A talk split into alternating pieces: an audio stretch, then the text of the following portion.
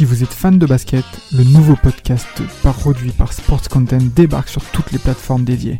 Forever, c'est le nouveau rendez-vous pour parler de l'actualité N B A, présenté par Maxime du Club cent quinze, accompagné d'invités variés, à retrouver tous les mardis sur Spotify, Apple Podcasts et même YouTube. Alors n'hésitez pas, rendez-vous tous les mardis avec Forever. Back in the days when I was a teenager.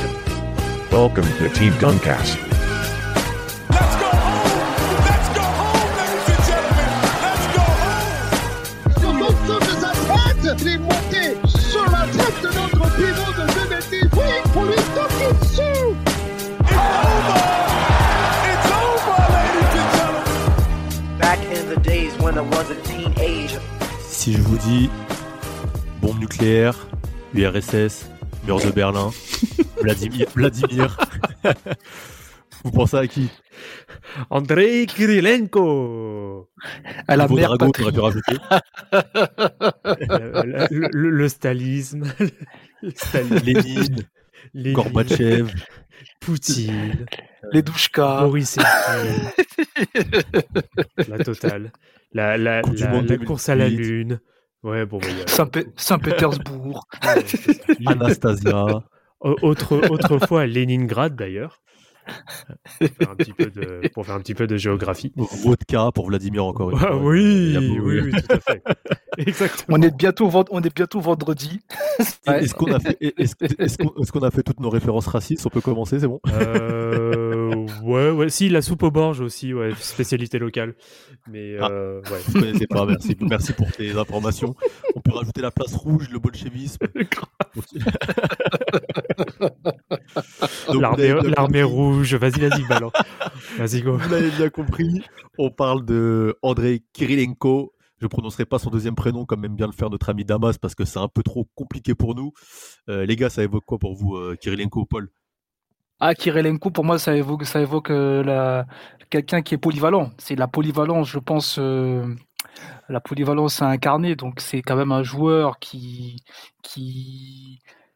côté offensif et défensif, offensif avait une, une, une estime, enfin, je pense que dans la ligue, on l'estimait beaucoup par rapport à ça. Donc, pour moi, quand je pense à Kirilenko, c'est vraiment ce, ce côté euh, euh, efficace euh, du côté du terrain. Ouais, ouais, bah c'est, bah t'as, t'as bien résumé, t'as bien résumé le, le personnage, euh, qui a d'ailleurs aussi qui est une très grosse référence en termes de coupe de cheveux. Ça et de tatouages dégueulasses dans le dos aussi, mais euh, non bah sinon euh, ouais bah c'est un peu l'ambassadeur hein, quand même hein, du euh, on va dire du basket russe en, en N B A. Euh, ce n'est pas une ah bon antithèse hein, d'avoir c'est des pas, co- d'avoir c'est des pas communistes. Victor, c'est pas Viktor Khryapa. C'est pas Viktor Khryapa ou Sacha Kaoun. Non mais voilà, bah, c'est clairement le, oui c'est clairement l'ambassadeur du, du basket russe aux États-Unis hein, pour pour le coup, qui a une carrière euh, bon qui est quand même très honorable. Hein. Bon, on reviendra un peu plus en détail euh, euh, sur tout ça, mais qui a été bah on va dire un peu divisé, pff, ouais quasiment on va dire divisé en deux. Euh, entre parce qu'il y a quand même une grosse partie sur le championnat européen hein, sur lequel surtout il a fait ses gammes et euh, derrière euh, bah, surtout euh, le Jazz quoi de, de Utah. Donc euh, bon, je pense qu'on reviendra de toute façon sur ce sujet euh, un petit peu plus tard. Euh, pour, c'est, bien, euh, c'est bien que tu en parles du, du Jazz parce qu'en fait je trouve que c'est, c'était la franchise parfaite pour un mec qui avait aussi peu de flow d'atterrir là-bas. C'est quand même incroyable quand même, faut, faut, faut le dire. Tu vois, c'est, c'est un gars, Kirilenko, c'est l'antithèse de, clairement de la N B A en fait. Le Grave. Mec il a zéro flow, mais il sait tout faire sur un terrain. Mais quand tu le vois en fait, t'as pas l'impression qu'il est fort, t'as l'impression qu'il a pas de dégaine. On dirait, on dirait à l'époque quand on jouait contre les mecs de Rueil. Tu te rappelles ou pas? Les mecs ouais, de Rueil, ils arrivaient, ils avaient pas de dégaine. Que des gens, Charles. Et ils nous tapaient après. Que des gens, mais, mais qui te mettent soixante points. C'est ça, c'est ça. Donc t'arrivais, toi, avec tes Renois de cité, et cetera. Tu vois, on va leur marcher dessus. À la fin, ils allaient trop vite, les gars. Mais Kirilenko, c'est un peu ça. C'est le mec, il arrive, il est sec, il est grand, il est long. Très et au long. Final, tu veux le passer, ben, tu peux pas le passer parce qu'il sait défendre. Et en attaque, il peut te foutre des paniers sur la gueule, il peut te dunker dessus aussi. Enfin, le mec, il savait tout faire. Donc, euh, c'est un gars de. En plus, c'est un des premiers Européens qu'on a vu en N B A, nous, mmh. notre génération. C'est... Donc, c'est un peu la référence euh, N B A qu'on a eu très jeune. Et ouais, moi, moi, il me faisait penser à Ivo Drago en plus. Donc, euh... bah, surtout qu'avec avec en plus son nom qui est. Enfin, son surnom qui est mythique, hein, c'est A K quarante-sept. Et en plus, il a fait exprès hein, ah, de oui. prendre ce numéro. Bah, il a raison. Il le a marketing. Bah oui, le marketing, et oui, c'est un peu sa marque. Bah, c'est clairement sa marque de fabrique, hein, pour le coup. Donc, pas très euh... communiste, ça, pour le coup. Euh... ouais, bon, on va, on va éviter de rentrer dans ces, dans ces considérations. Je veux pas me faire de. Je, ouais, bah, je pense de... qu'il il, il a, il a été aussi un peu aidé parce qu'à la base, il avait le numéro douze. Et comme il y avait un joueur qui l'avait déjà, il s'est quand même rabattu sur le quarante-sept. Mais de mmh. base, je crois que dans, dans, dans, les, dans, dans mes souvenirs, euh, quand il était en Europe, il jouait avec le numéro douze, si je ne dis pas de bêtises. Mmh. Mais euh, mmh. après, quand il arrive en N B A, bah, forcément, le numéro était déjà pris. Je crois, en plus, par un... Je ne sais plus comment il s'appelle, euh, j'ai oublié le nom du, du, du gars. En fait, un mec qui venait vraiment d'arriver. Vraiment, il a coupé l'herbe sous le pied et forcément, c'est devenu mythique parce que le A K quarante-sept, déjà, en plus, c'est une arme qui est hyper efficace. Donc, c'est vrai que pour le coup, ça colle, ça colle très bien à l'image du type. Ouais, carrément. Mais euh, ouais, non, bah, on va peut-être déjà commencer par un peu le début de sa carrière. Euh, bah déjà, donc, euh, qui commence à l'âge de sept ans, le, le basket dans, dans le, bah, du coup, à Saint-Pétersbourg, donc, euh, qui est son, euh, qui est sa ville de, de naissance. Enfin, non, même pas, non, j'ai une connerie en plus. Il est transféré. Il est transféré à, dans une école euh, de Saint-Pétersbourg et, euh, bah, il va directement, dès ses plus, dès son plus jeune âge, commencer à remporter, euh, donc des titres de lycée, de collège, et cetera, et cetera, pour ensuite à, terminer dans une équipe, bon, qui est euh, très connue pour le coup, contre le Spartak Saint-Pétersbourg. Il commence à faire ses premiers pas, à l'âge seulement de quinze ans. Il faut quand même rappeler un peu la précocité du type euh, euh, sur ce championnat. Le gars à quinze ans, je suis sûr, il devait déjà faire deux mètres. Et en plus, c'est ce qui est, ce qui est, ce qui est important aussi dans, dans cette histoire, c'est qu'après ça, euh, en dix-neuf cent quatre-vingt-dix-sept, il me semble, il joue, euh, il va au tournoi qui est, qui est organisé par Adidas à Moscou. Mm. Et donc, ça lui fait une, quand même une bonne publicité pour euh, un jeune Russe de se faire remarquer, on va dire, par, une, euh, par un sponsor et même par les Américains qui vont commencer à, à scouter l'Europe à cette période-là. Enfin, surtout, c'est les générations des débuts des années quatre-vingts. Il fait un concours de dingue, je crois qu'il remporte devant Karim Abdul-Jabbar, donc c'est pas n'importe qui. Hein, Reda, Reda nous ne laisserait pas le, dire ça. Le, le goat de Reda, tout à fait. C'est ça. Et ensuite, bah, il, il, enchaîne de, il enchaînera après euh, sa saison au Spartak, du coup, par euh, partir au, au C S K A Moscou, qui est quand même une référence dans le basket européen mmh. euh, depuis toujours, enfin depuis quand même un bon moment. Et euh, c'est là qu'on va commencer à voir qui est vraiment A K quarante-sept pour le grand public. Bah, là, ça va commencer euh, clairement à, à, se, à se montrer. T'as, t'as, t'as comment dire, euh, Polo, t'as des euh, petites anecdotes ou euh, peut-être des faits d'armes sur, euh, sur, le, sur le championnat russe de, de Kirilenko ou même lorsque... Ah, sur, sur, ça... Ouais, non, mais en vrai, il faut, il, faut, il faut aussi préciser que c'est grâce au coach Stanislas Eremim qui, mmh. qui euh, a place de beaucoup d'espoir euh, en, en Kirilenko, parce que c'est vrai que, comme tu disais au début du, du podcast, il n'a pas la dégaine du basketteur euh, qu'on, qu'on rêve d'avoir, mais il est euh, très efficace sur le terrain. Donc je pense que le coach s'est dit, bon, celui-là, je vais, je vais le formater, je vais en faire un, une arme de guerre. Et il a eu raison, c'est-à-dire que euh, euh, il a permis à Kirilenko de, de s'épanouir et de devenir le joueur euh, hybride. L'épanouissement, tu connais déjà, c'est très important, très important. L'épanouissement, on, on le répète qui est, souvent qui... dans le podcast. L'épanouissement qui est très cher à Tucker. Hey, Tucker, elle a perdu dix kilos là. Là, je suis, je suis plus trop épanoui, je crois. Oh. Non, t'inquiète, là, c'est l'hiver qui arrive, donc t'inquiète pas, tu vas. Ça, on va hiberner. On va hiberner tel le Shaq. D'ailleurs, on a fait un très bon podcast sur les hommes euh, qui sont épanouis. Il y a Shaquille O'Neal, il y a qui d'autre comme mec bien épanoui qu'on a fait des podcasts. Charles Barkley aussi. Euh... Charles Barkley, alors lui, c'est notre, c'est notre mentor, c'est notre gourou, notre Bouddha. Tu vois, bah. Et euh, du coup, il faut, faut quand même rappeler, tu disais, tu parlais de précocité. Le gars, à dix-huit ans, il participe au tournoi, on va dire, All-Star Game russe, en quelque sorte. Euh, il claque trente et un points. Euh, non, il, il, il gagne de trente et un points. Lui, je crois qu'il claque douze points et il remporte le concours de dunk en plus. Alors, euh, le mec, il a dix-huit ans. Il dit à la Russie, bon, voilà, maintenant c'est moi le boss. Euh, je vous pisse dessus. Regardez-moi. Et l'année prochaine, je suis... on verra si je suis encore ici déjà.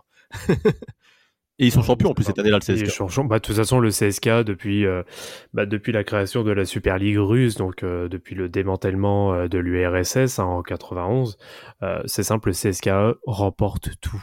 C'est, c'est, une, c'est une domination euh, comme on a, comme on a jamais vu pour le coup. C'est, c'est un peu euh, comme euh, la Ligue avec le P S G maintenant, c'est ça que tu veux nous dire ? Même pas, on gagne pas tous les ans. Le Bayern. Moi, ouais, ouais, ouais. C'est peut-être plus le, ouais, peut-être plus le Bayern. Pour nos amis footeux du libéraux, voilà, c'est, c'est le Bayern, le C S K. C'est ça. Mais euh, donc il y a ça, et en plus donc, euh, en effet, déjà à dix-huit ans, donc il, il domine clairement euh, sur le, sur le championnat russe, hein, déjà depuis, euh, voilà, depuis euh, deux petites années. Et euh, derrière, il devient aussi, euh, le, bah, en fait, tout simplement, le joueur international euh, drafté le plus jeune de l'histoire. Donc, à dix-huit ans, cent trente-deux jours, euh, il se fait euh, drafter donc, à la vingt-quatrième position, euh, quatre-vingt-dix-neuf, hein, de la draft quatre-vingt-dix-neuf, par le Utah Jazz. Et ça, Polo, je ne sais pas ce que tu en penses. Moi, je me rappelle qu'à l'époque, euh, ben, Kirilenko, pour moi, c'était la star européenne en N B A quand j'étais jeune.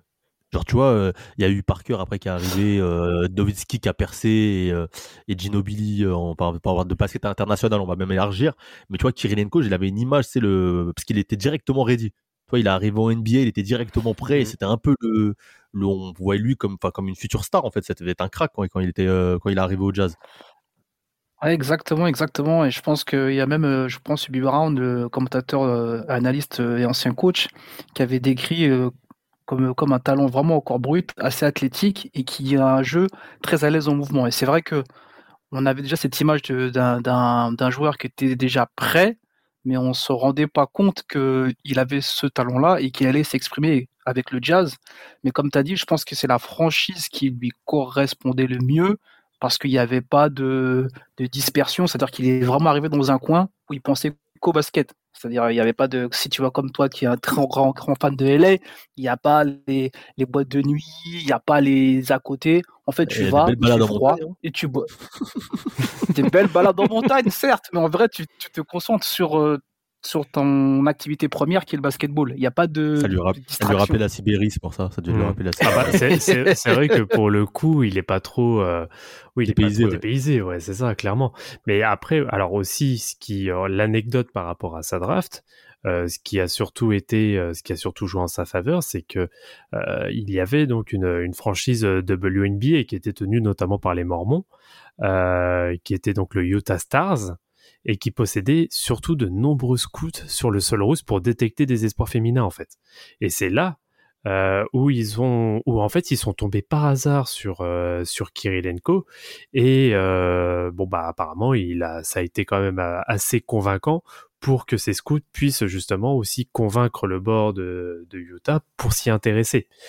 Bon, après ils vont pas, ils vont pas non plus, euh, ils vont pas non plus le draft. Enfin, ils l'ont drafté, mais ils vont pas non plus le recruter euh, dans la foulée, car il y a toujours aussi le duo euh, Stockton-Malone euh, qui, euh, bon, qui arrive un peu en bout de souffle. Justement, est-ce que c'est pas une erreur ça de pas l'avoir fait venir directement pour accompagner les deux vidéos euh, en quatre-vingt-dix-neuf, ouais, pour une sorte euh, de essayer d'aller retourner en finale ou quoi, tu vois, sans faire de mauvais jeu de mots pour faire une bonne passation d'armes, mais euh, ouais, ça peut.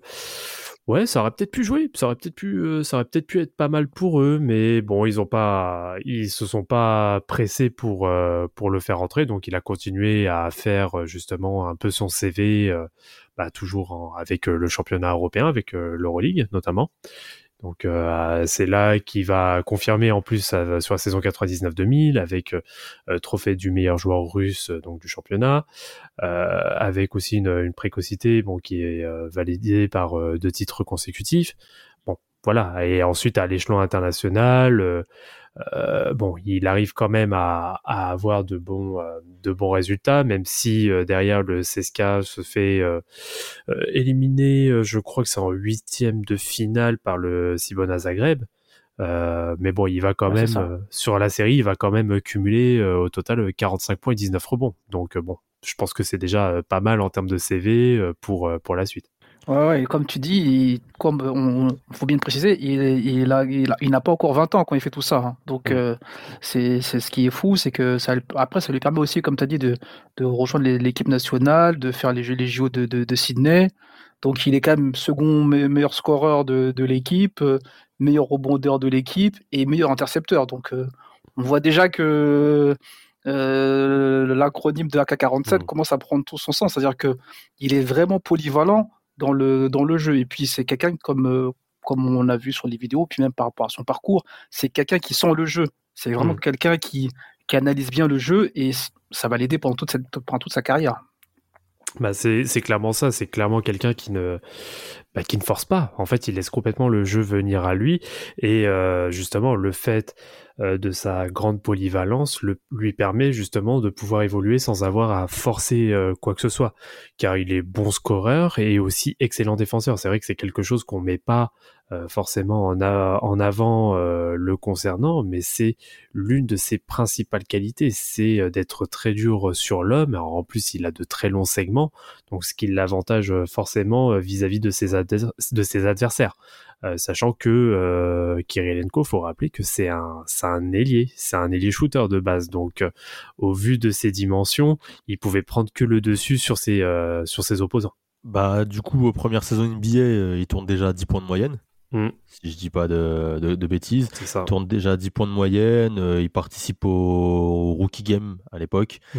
euh, du coup on voit déjà que c'est un bon défenseur, on voit, que, on voit ses qualités, mais il y a un truc peut-être que moi je, je peux pas dire un point faible, c'est que je trouve physiquement il est un peu léger, et ça va se ressentir dans la série de, de playoffs directement au premier tour là, contre les Kings, où j'ai l'impression que Pat se fait bien bouger physiquement. Et il y a des matchs où il est un peu euh, pendant, mais où tu vois qu'il, qu'il a du mal à suivre un peu le rythme, surtout que les Kings à l'époque, c'est une équipe mmh. qui jouait quand même vite par rapport au reste des autres équipes N B A, et tu as l'impression qu'il est, que physique, athlétiquement, il n'est pas au point encore.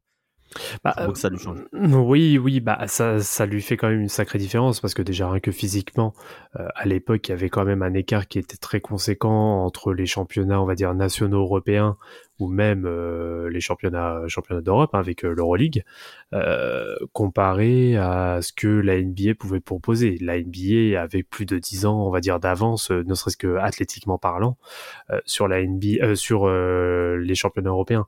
Donc euh, oui, t'avais forcément un décalage, mais bon, il s'en sort pas si mal que ça. Mais alors après, au fur et à mesure, bon, il a quand même quelques bonnes saisons.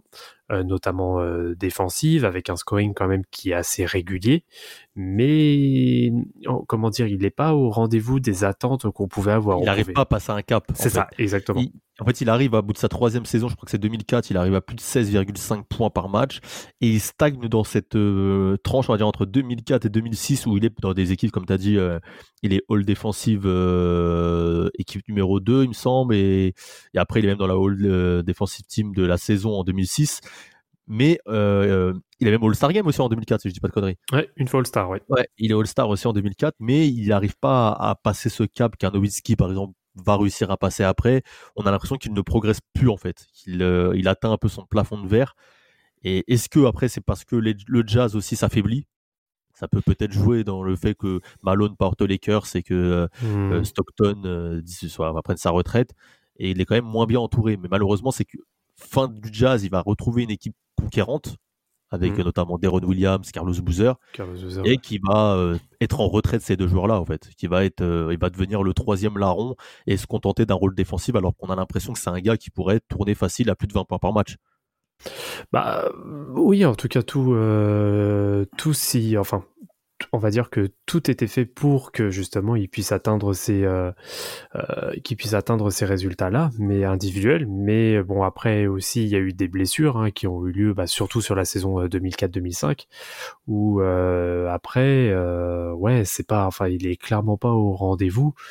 Euh, même sur la saison deux mille six deux mille sept, il se retrouve seulement à huit points par match, euh, malgré qu'il ait, on va dire, des pourcentages corrects, mais euh, il ne prend euh, Oui, il prend bien moins de bien moins de shoot. Euh, bon, voilà, c'est les les moyennes sont complètement euh, sont complètement en baisse.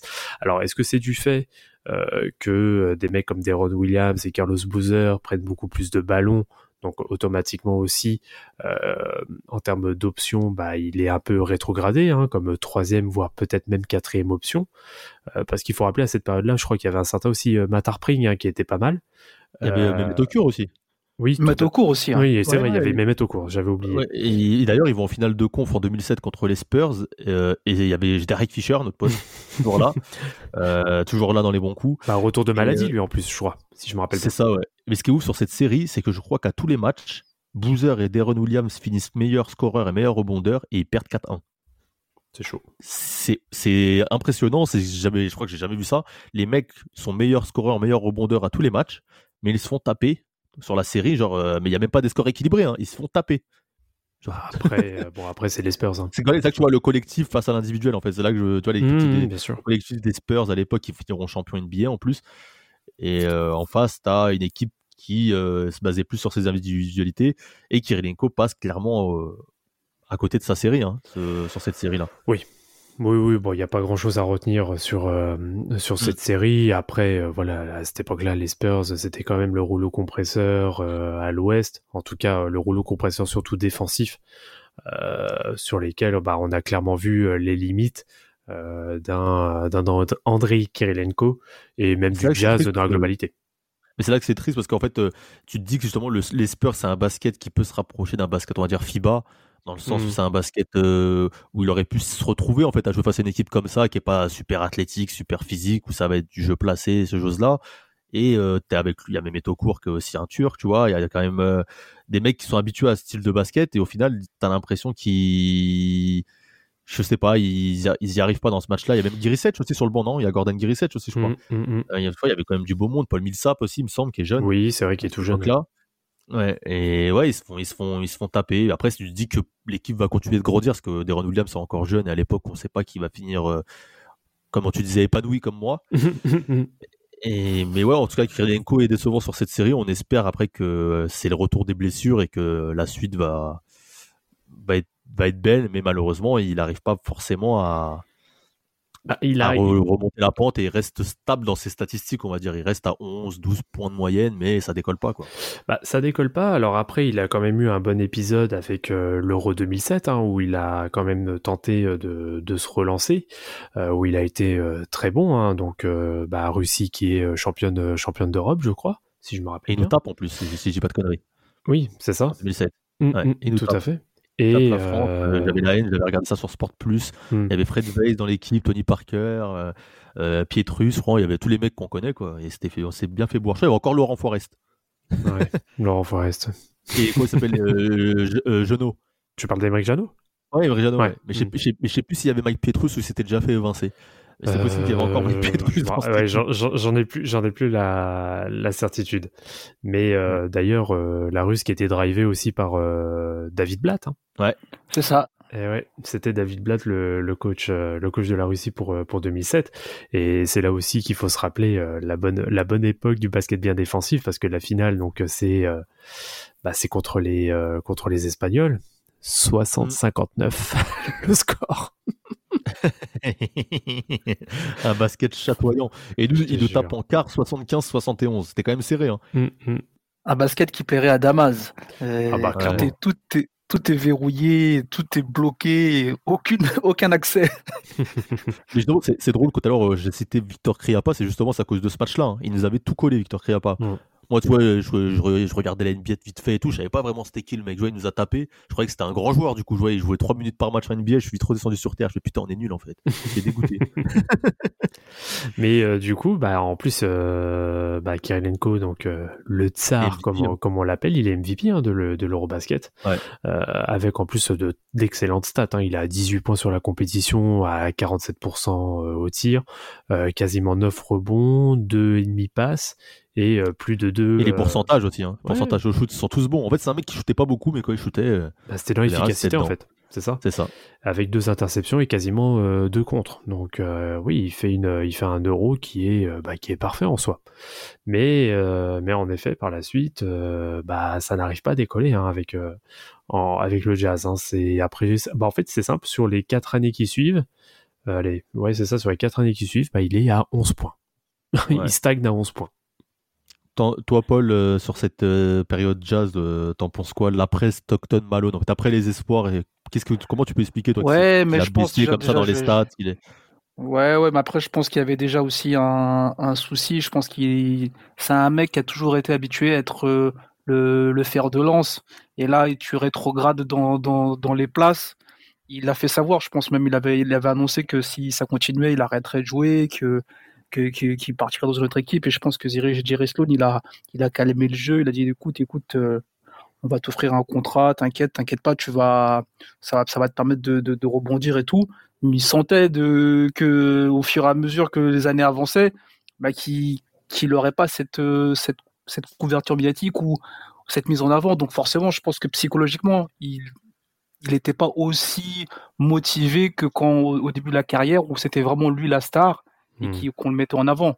Donc je pense que ça joue aussi sur ses, sur ses performances euh, au Jazz, même si, euh, comme on l'a dit, il avait, il avait des joueurs avec, avec lesquels il aurait pu faire beaucoup de choses, mais je pense que son état d'esprit n'était, n'était pas en corrélation avec ce qu'il voulait montrer sur le terrain. Mmh. Une petite correction par rapport à son numéro, je pense que c'était le numéro treize, pas le numéro douze, par rapport au numéro qu'il avait euh, depuis ouais. la Russie. Et d'ailleurs, c'est là que tu parles d'état d'esprit, c'est justement c'est là qu'on le voit, c'est que quand il y a le lockout, euh, il retourne en Russie et quand il peut reprendre ouais. la N B A, bah, il, re- il reste en Russie. Bah, il ne voulait pas revenir. Bah, surtout qu'il euh, sort d'une mauvaise expérience avec, euh, avec le Jazz, parce que sur euh, l'année précédente, euh, il y a notamment euh, grosse embrouille entre euh, Deron Williams et, euh, euh, et le coach euh, Jerry Sloan. Euh, qui va d'ailleurs entraîner euh, sa démission euh, en courant de saison, juste avant le All-Star Game, si je me rappelle bien. Euh, et euh, derrière, euh, bah, y a aussi Deron Williams qui, euh, bah, qui se fait évincer euh, de l'équipe et qui se fait transférer à, à New Jersey. Donc euh, voilà, Kirilenko, il est un peu, on va dire, aussi euh, impuissant euh, devant bah, le démantèlement euh, pur et dur Euh, du Jazz, hein, sachant qu'il y a eu entre, euh, entre-temps aussi le, le transfert de Carlos Boozer pour euh, Al Jefferson. Euh, donc euh, voilà, le, il, bah, moi, moi je peux comprendre. En plus, il n'a pas de très bonne moyenne, il a un contrat, il a un très gros contrat. Hein, je crois qu'il faisait partie des dix, des dix joueurs les mieux payés de la ligue à ce moment-là. Euh, donc compliqué pour lui euh, d'envisager, on va dire, un avenir, euh, un avenir stable euh, dans, dans la ligue américaine. Et je peux tout à fait, moi, de mon côté, euh, comprendre bah, son retour euh, sur, sur ses terres natales. Après, le souci, c'est que quand il revient, il va aux Timberwolves. Et à l'époque, quand tu vas aux Timberwolves, c'est que euh, t'es en fin de carrière. Quoi. T'es cuit, c'est un peu comme les Knicks. Quoi. C'est, c'est, bah, c'est... Bah, c'est obligé, Macron, de donner pour les Knicks une nouvelle fois. Oui, non, mais, mais c'est euh... compliqué. Tu lâches rien. On lâche rien, c'est, c'est, c'est, c'est obligé. C'était gratuit. Tu vois, c'était gratuit. En plus, alors qu'à l'époque, ils étaient plutôt pas mal, tu vois, mais c'était gratuit. Oh, c'est cadeau. Ouais, c'est cadeau. Ouais. Parce qu'après, il fait des piges, hein. Timberwolves, Nets, Philadelphie. Jamais, en fait, il va retrouver la stabilité euh, qu'il avait auparavant. Ouais. Et euh, en fait, à l'après, t'as l'impression que c'est plus un joueur de basket, quoi. Il a bah, plus envie de jouer. Il a il plus... est... C'est la motivation qui a manqué. Hein. Bah, il est l'ombre de lui-même, après. Hein. C'est euh, bah après bon il commence aussi un peu à vieillir, hein. faut faut aussi prendre ça en compte, mais euh, oui, de toute façon il est plus euh, il a plus euh, l'aura qu'il pouvait avoir euh, les années précédentes et euh, bah il avait beaucoup plus, on va dire, l'étiquette de mercenaire qui euh, bah qui enchaînait un peu les contrats courts à gauche à droite, donc avec le C S K A. Euh, il n'a pas voulu, euh, enfin, il aurait pu revenir, en plus, il aurait pu tenter de revenir en N B A une fois que le lockout était fini. Bon, il a préféré rester euh, toute l'année. En, en effet, il a essayé de rebondir après avec euh, les Wolves. Bon, ça n'a pas été dégueulasse, hein. Il fait soixante-quatre matchs à un peu plus de douze points. Bon, c'est pas dégueu, mais bon, voilà, les Wolves à cette époque-là, c'était pas ça. Et euh, par contre, ouais, bon, les deux années à Brooklyn, euh, c'est juste, euh, enfin, pff, les deux années, c'était même pas les deux mais années. Coup, c'est... New York, en fait, il s'est dit, il s'est dit en fait, je, je il va faire du tourisme. États-Unis. Ouais, ça, il s'est dit, j'ai connu, j'ai connu euh, Utah et euh, Minnesota. Je me dis bon, au bout d'un moment, ça commence à me faire chier. Je vais aller voir ce qui se passe un peu à New York, Philadelphie, tu vois. Donc, il s'est dit, allez, on va, on va faire un peu de tourisme, et voilà. Ouais. Mais c'est dommage parce qu'en fait c'est, c'est un gars, mais tu vois, je regardais même ses stats euh, sur euh, sa carrière en N B A qui tourne à moins de six rebonds et moins de deux comptes par match, alors que j'avais l'impression que c'était un super contreur. Mm. Tu vois, je crois qu'il y a des saisons où il tourne à plus de trois comptes par match. Ah non, non, par, c'est, euh... ouais, non ouais. c'est, c'est un super contreur. Hein. Je pense que oh ouais, ça, c'était un contreur matchs, incroyable. Hein. Il y avait des matchs où il tournait à, il a, il a, il a, il a, il a fait des matchs à dix contre. Euh, tu, tu te dis, mais avec son gabarit, comment le mec peut, peut mettre dix contre, tu vois? Justement, c'est ça qu'en fait, c'est que en fait, le gars, c'est, c'est un super rebondeur ou quoi. Il y a un mec qui n'est pas averti, qui ne suit pas trop le basket et qui va voir là, après notre, euh, notre podcast, les stats. Il va dire, tu vois, le mec, il a tourné un virgule huit comptes par match. Il dit, ouais, c'est pas terrible. Alors qu'au final, ouais, comme tu dis, il y a le match contre Sacramento, je crois, il met dix comptes. Euh, contre Houston, j'ai le souvenir à un match, il met huit interceptions. Mm. Tu vois, soit, euh, genre, le gars, un... en fait, il savait tout faire. Hein. Il peut en défense. Clairement. D'ailleurs, le, le souvenir que j'ai de lui en défense, malheureusement, tu vois, pareil, c'est euh, Baron Davis, je crois, qui lui donne dessus. Ah oui. Et ah oui. Euh, Kobe Bryant, le, le déhanché dans les airs, là. Je sais pas si vous voyez le, le, quelle action. Ah ouais, je vois. où il fait le mouvement de bassin incroyable que tu te dis euh, Kirilenko il mange la feinte, mais en fait il peut il peut que la manger parce que c'est pas humain de la faire. Ouais. Mais ouais, on parle, et non, on parle un, de Kobe. Hein. Ouais, mais il fait un move, un move. Franchement, j'invite tous les auditeurs à aller regarder le move que fait Kobe dans les airs face à Kirilenko. Je sais plus c'est quelle saison, mais euh, incroyable. Franchement, incroyable. Ça, ça défie euh, les, no- les lois de la nature, quoi. C'est, je sais pas comment il fait ce mouvement, euh, la rotation du corps. En fait, c'est incroyable. Quand je vois l'image, j'ai mal en fait en regardant l'image. Non, non, mais c'est carrément ça. Bon, après, voilà, donc euh, il est clairement l'ombre de lui-même à, à Brooklyn. En effet, il se fait transférer chez les Sixers, mais il se fait immédiatement euh, couper derrière. Et c'est là, bon, qu'il décide, on va dire, de faire un peu son, euh, de faire un peu son, euh, comment dire, euh, sa tournée d'adieu euh, en retournant donc une dernière fois euh, au C S K A pour euh, faire la fin de saison où il va remporter euh, de nouveau un, un trophée euh, sur. Euh, sur le championnat russe, mais euh, bon voilà, c'est bon, malheureusement il sort par la petite porte, mais euh, par contre euh, retraité des parquets, mais il, euh, il s'investit euh, directement euh, bah, dans plein de choses, hein, que ce soit dans les œuvres caritatives, que ce soit même dans la fédération euh, de basket russe, hein, pour laquelle ah, il lui, est, euh, pour laquelle il a été élu président en deux mille quinze, tout à fait. Donc euh, bon, ça va, c'est quand même plutôt une reconversion euh, plutôt réussie, je, je pense. Il a même été réélu à la tête de la, de la fédération, donc ça, ça en dit long sur le, sur le, sur le bonhomme. Et il disait lui-même que, qu'il ne se voyait pas entraîner, parce qu'il savait que c'était difficile, mais il savait qu'il allait reprendre un poste dans la, dans la direction au niveau du basket en, en Russie. Et ça, c'était, c'était, c'était déjà dans son esprit quand il avait commencé sa carrière. Il savait qu'il allait euh, œuvrer pour faire en sorte que la fédération évolue et devienne une fédération forte. Après, qui va s'opposer à lui là-bas, hein, on peut dire. Parce qu'on a parlé du titre en deux mille sept, mais il est aussi troisième au J O de Londres en deux mille douze, mmh. et troisième euh, à l'Euro deux mille onze aussi. Donc en fait, le, le gars a quand même fait partie de toutes les plus belles histoires du basket russe. Et euh, de deux mille sept à deux mille douze, c'est euh, une médaille à chaque fois. Donc euh, mmh. tu vois, c'est, c'est quand même. Moi, si on parle basket de, mon, de notre enfance, les grandes nations du basket, genre la Russie en fait partie parce que euh, Kirilenko. Donc ouais, c'est quand même euh, le mec, il a mis un pays sur la carte du basket, il a gagné des trophées avec eux, des médailles. Euh, les Jeux Olympiques, c'est pas pour rien, hein, avoir une médaille au J O, tu vois, c'est c'est pas un pays de basket de base, la Russie, tu vois, c'est le, le gars clairement, il, dès qu'il porte le maillot de l'équipe nationale, faut le dire, il a une autre mentalité, il a une, une autre envie, et tu sens qu'il, qu'il, qu'il est dans un autre mood, quoi, c'est pas la même chose. Ouais, bah c'est c'est ça. Après, si tu refais un peu son son palmarès dans dans la globalité, euh, bon, il est quand même bien fourni parce que donc champion de Russie quatre-vingt-dix-neuf, deux mille, deux mille douze, deux mille quinze, euh, M V P du championnat russe deux fois, médaille d'or à l'Eurobasket deux mille sept, médaille de bronze de l'Eurobasket deux mille onze, médaille de bronze olympique deux mille douze, euh, M V P de l'Eurobasket deux mille sept, M V P de l'Euroleague deux mille douze, euh, meilleur joueur européen deux mille sept et deux mille douze.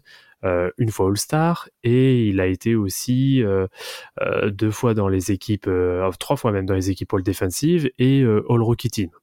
Franchement, euh, ça va, c'est quand même euh, très honnête. Ouais, mais tu, tu vois, euh, euh, pour le coup, c'est, c'est, tu vois, son palmarès, c'est un palmarès qui est honorable. En fait, on a un goût d'inachevé parce qu'on se dit que ça aurait pu être beaucoup plus, oui. en fait.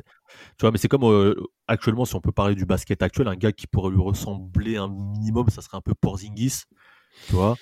Euh, mmh. qui a pas le même style de basket, mais qui a un peu, ouais. euh, tu sais, qu'on sent que le mec a, a du talent, mais que t'as l'impression qu'il veut pas se faire du mal, quoi. Ouais. Alors, après, de... après Porzingis, faudrait qu'il défende un peu plus encore.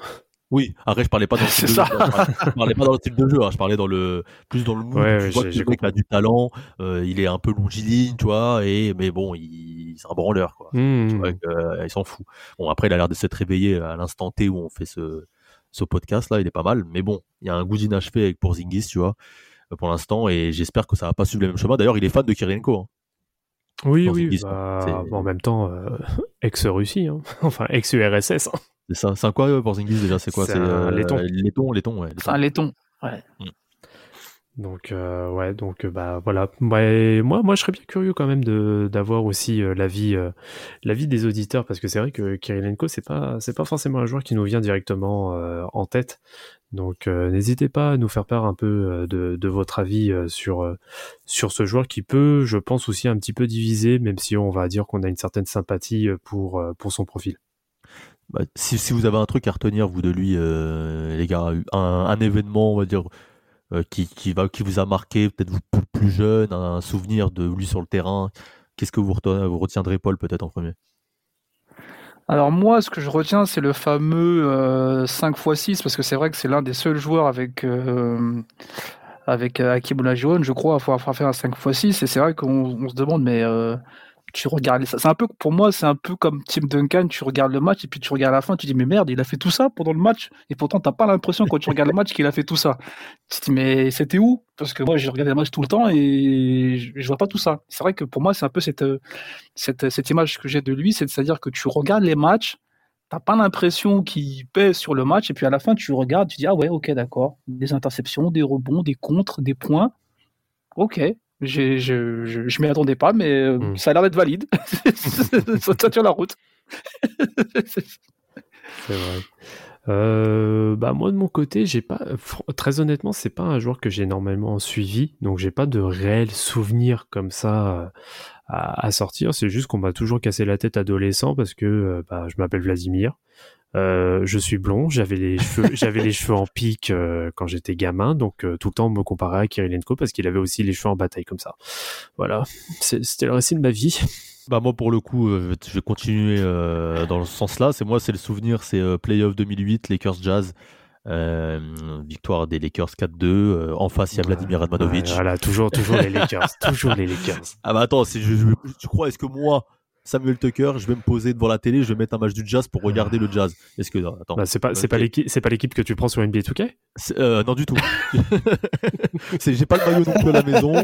Et franchement, je pense que si j'ai un match à regarder sur le N B A League Pass actuellement, euh, c'est peut-être la dernière équipe que j'ai envie de mater. Oh oui, le, le placement coup. De produit, il est beau. Oh, il est beau. Eh, franchement, franchement, je dis la vérité, même leur maillot, il est pas magnifique. Beau. T'as, t'as vu magnifique. Le... Pardon, Rudy Gobert, on te kiffe, hein, t'as vu, euh, force, hein, t'as, mais... Mais c'est compliqué, ouais. c'est compliqué. C'est, c'est compliqué. Euh, Salt Lake City. Aussi aux, aux Jazz, supporters des Jazz. Hein. Franchement, force à vous, je vous respecte. C'est un peu comme Rafik avec ses Bucks. Il faut vraiment être des vrais fans pour, pour toi. Franchement, je vous respecte. C'est, c'est des vrais amoureux du basket, ces gens-là. Euh, mais du coup, ouais, c'est, c'est, c'est, c'est cette série-là où il, il, pour le coup, il est bon. Le Jazz est bon. Euh, c'est serré. Ça va jouer en game six, je crois, de trois points. Et Kobe est monstrueux sur la série. Donc je préfère, je tiens à le signaler. Pourtant, Kirilenko est bon et c'est pour moi son dernier gros fait d'armes en N B S, c'est cette série-là où euh, clairement, je crois qu'il a plus de, il a plus de dix points par match, il fait un gros travail dif- défensif et euh, ouais, il a pre- presque à treize points par match même mmh. et euh, tu vois clairement que c'est, euh, c'est un gros collectif le Jazz et que tu dis peut-être qu'il y aurait eu moyen de passer s'ils avaient euh, réussi à maintenir plus Kobe à l'époque, mais malheureusement, enfin, ils sont tombés sur un gars qui était en transe un peu et Et en plus, l'arrivée de Gasol cette année-là a compliqué la tâche. Mais euh, s'il n'y avait pas eu ce trade de, de, de Gasol en cours de saison, peut-être qu'on aurait eu le Jazz en finale euh, face, au, face aux Celtics. Je viens de regarder aussi que, que sa femme lui autorisait d'aller coucher euh, une fois ailleurs. Euh, c'est-à-dire qu'elle l'autorisait à aller dire bon, voilà. Ouais, ouais, ouais. C'est, je, je, c'est... Elle, elle, elle, elle, a, elle a confié au magazine E S P N qu'elle l'autorisait d'avoir des relations sexuelles avec d'autres femmes une fois par an. Et elle dit. Les hommes, les athlètes féminins masculins dans ce pays sont extrêmement attractifs, donc ils sont forcément euh, attirés, enfin les femmes le, leur courent après. Donc je préfère, au lieu de résister, je préfère laisser qu'elle aille, qu'il aille faire son truc, comme ça il, il fait son truc et moi après je suis tranquille. Moi je trouve ça incroyable. Et comme dirait notre Yaya Damas, comment voulez-vous que, que des messieurs avec des valeurs pareilles puissent faire des grandes carrières?